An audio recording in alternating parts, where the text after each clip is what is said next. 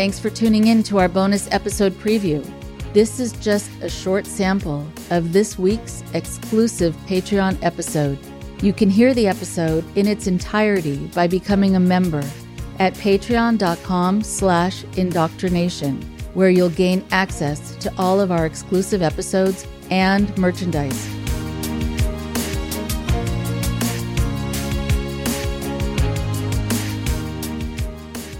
So today I have my old young friend. I mean, we've just been friends for a long, long time. And you are a really good friend, a very supportive friend, and always watching out for me, for others who you care about in this field, and I'm sure outside of this field too.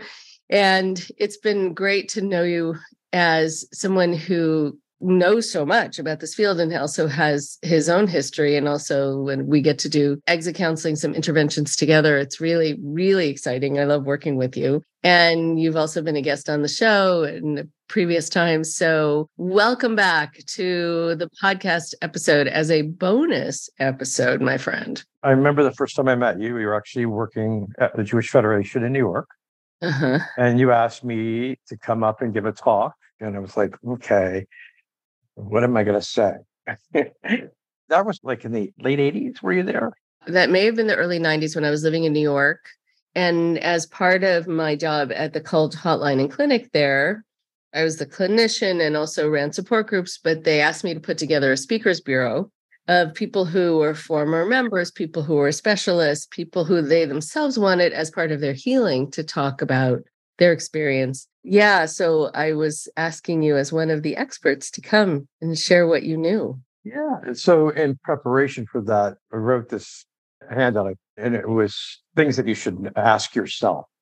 And then we were still using this same piece of paper, uh, this outline for families. And they are like, is what evidence you have that they're in a group? What evidence do you have that this group is harmful?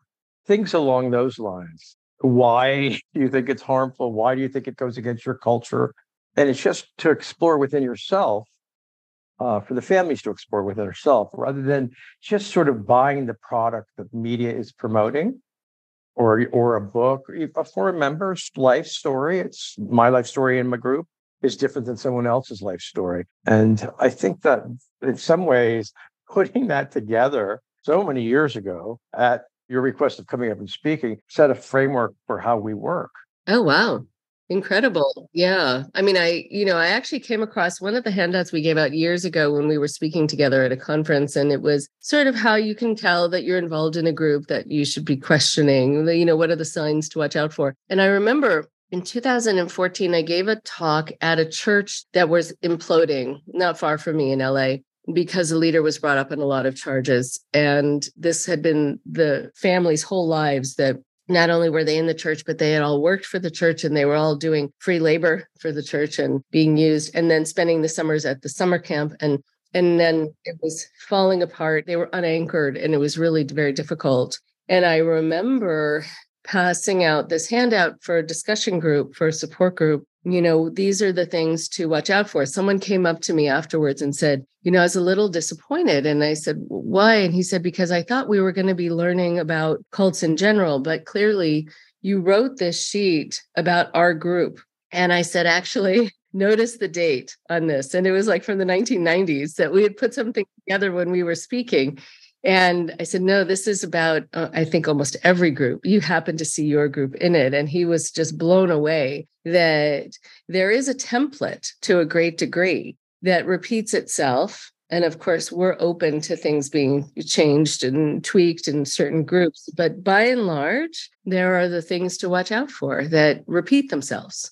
Spot on. I know that in the early years when I started doing interventions in the 80s, there were rehab centers. They didn't, I never liked that word rehab, but they were a place where people could go and feel comfortable. And at that time, it was a place called Unbound, which was in Iowa City. When Maharishi International University, the group I was involved in, it was 60 miles away. So Iowa City, Iowa City was the place I would go if we wanted to go out from the group. We would go to Iowa City. So that 60 mile ride was, uh, you know, something I was familiar with.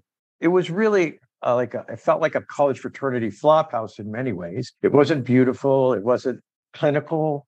Uh, the environment was just very casual.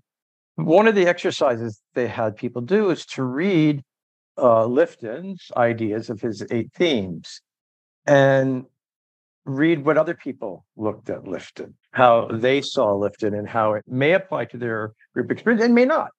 And for many people, that was really helpful because it was a way, a lens, a handle of explaining to themselves what happened to them. And uh, it impressed me to have somebody, not in any real formal sense, like we're now we're having a class, but you know, here, here's a book. Here's what's you know upstairs. There's a bunch of papers that people wrote when they were here over the last five six years. You know, look through something, and you can see people resonating with some of those. Uh, not everybody, but enough that it made a difference. In our field, that's what we provide our templates, or as I often call it, uh, scaffolding, like an architectural stra- scaffold to hang your experiences on and to make sense of them. And so there's, I think, in me, a tension between saying, like, for example, Lifton is applies, and then maybe it doesn't apply. There's always a tension. There's a there's a warning often on, on the part of a family or, a former member to say, this is what happened. And that may be a snapshot of it in time, but maybe not at another time. There's another way, maybe a more just a different perspective that one gets as they've evolved and change. And I think that that's what you pr- provide, help people with therapy, which is so important because you get to have your own view of what, what your experience was. And I think that you help foster that in former members, especially because it's it's just not just that template. It is there, but it's also more.